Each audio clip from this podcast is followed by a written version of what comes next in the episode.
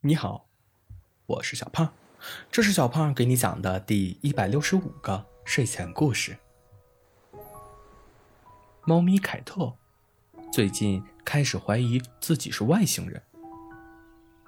他在铲屎官家看到了一个精彩的电影，里面的主角就是一只叫喵星人的猫型生物。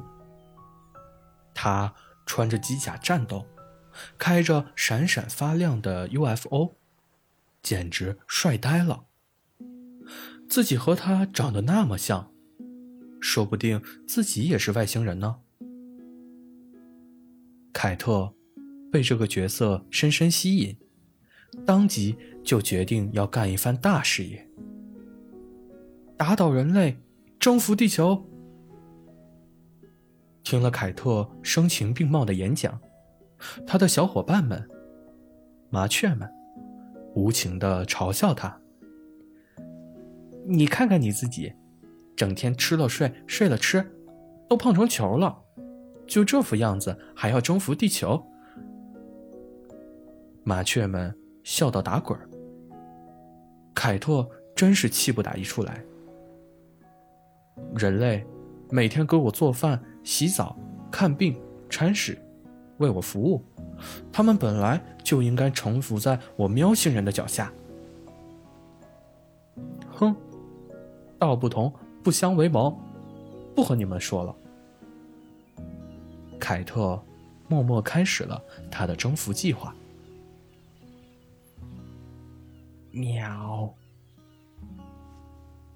他坚持拆了半个小时家之后，就已经上气不接下气了。他仔细一看，自己除了把铲屎官的被褥弄乱了，根本没造成什么实质性的伤害嘛。他还想起来继续战斗，但这时门开了，铲屎官一家人回来了。该死，敌人回来了，开始潜伏模式。凯特暗暗想：今天就放过你们。明天我们走着瞧。他才不会承认自己是害怕铲屎官发火呢。这几天正赶上节假日，铲屎官一家在家里都待了好几天了。凯特不满的叫着：“这一家人怎么不出去旅旅游呢？一直待在家有什么意思啊？”这让他怎么有机会下手？虽然他目前的手段似乎只有拆家。嗡，嗡嗡，窗外一个黑黑的东西飞过，凯特的注意力一下子被吸引了过去。他跑到窗边查看，发现是一个闪着灯的小飞行器，一会儿向前。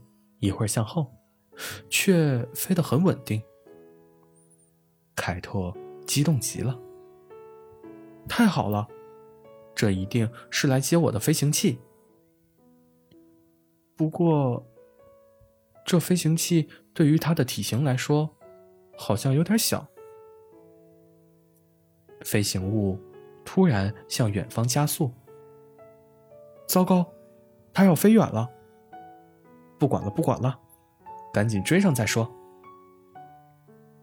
凯特顾不上那么多，她肥肥的身子一下子跃出阳台，用四条久未运动的小短腿奋力的追赶。凯特绊倒了邻居婆婆的晾衣架，勾掉了大学生姐姐刚洗好的内衣，碰翻了眼镜爷爷养的仙人球。哇，好疼！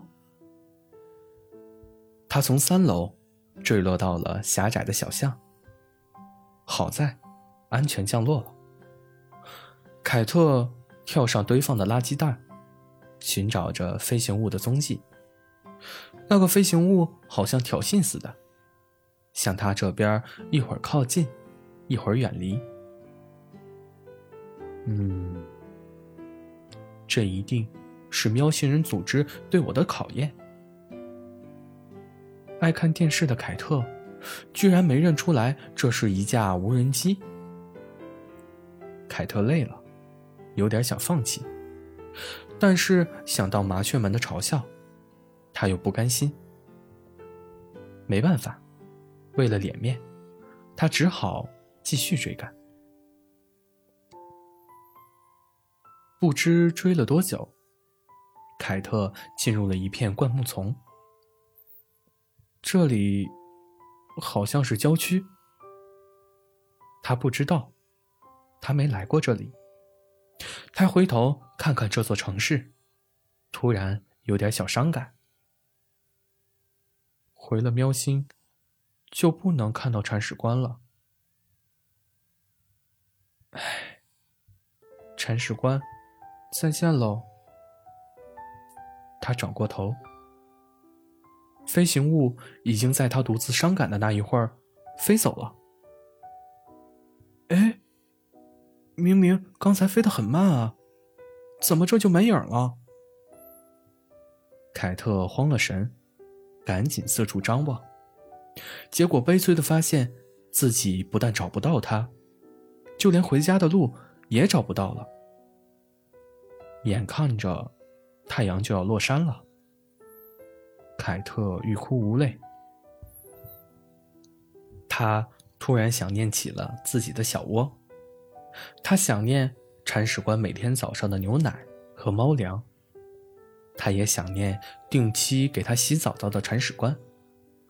虽然他不喜欢水，每次给他洗澡就像打仗一样。凯特。好后悔，好后悔！他趴在草地上，发出可怜的喵喵声。月亮出来了，凯特，凯特，凯特，都以为自己要成流浪猫了。这时，他突然听到了熟悉的声音，是铲屎官的声音。他兴奋的跃起，借着月色。看到铲屎官一家正向他跑来，他连忙扑进铲屎官的怀中，喵喵的叫：“凯特，不怕，不怕。”铲屎官安抚他。凯特抬头看看他和他的家人，铲屎官一家一副灰头土脸的样子，他的头发乱糟糟的，脸上沾了灰尘。妈妈的眼镜忘了戴，爸爸的衣服甚至穿反了。